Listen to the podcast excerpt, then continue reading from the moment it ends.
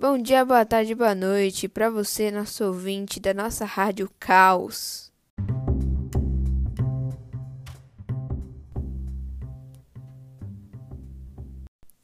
Hoje nós vamos falar de um caso que está acontecendo na cidade de Vista Alegre, que tem um serial killer à solta.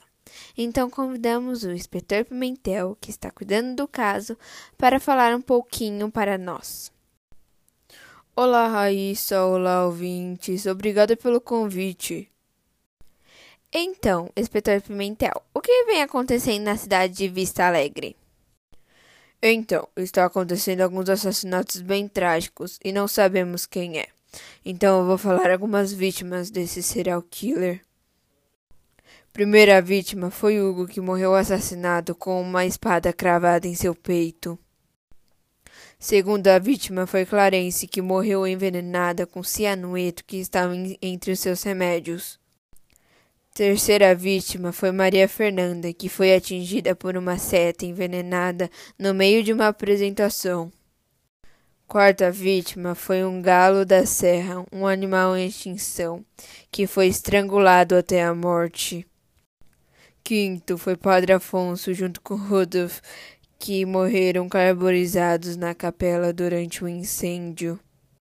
E tem Rachel, que foi a única que sobreviveu aos ataques, acabou ficando com sequelas. Mas, inspetor Pimentel, essas vítimas tinham algo em comum? Se sim, poderia falar para nós? Tinham sim algo em comum.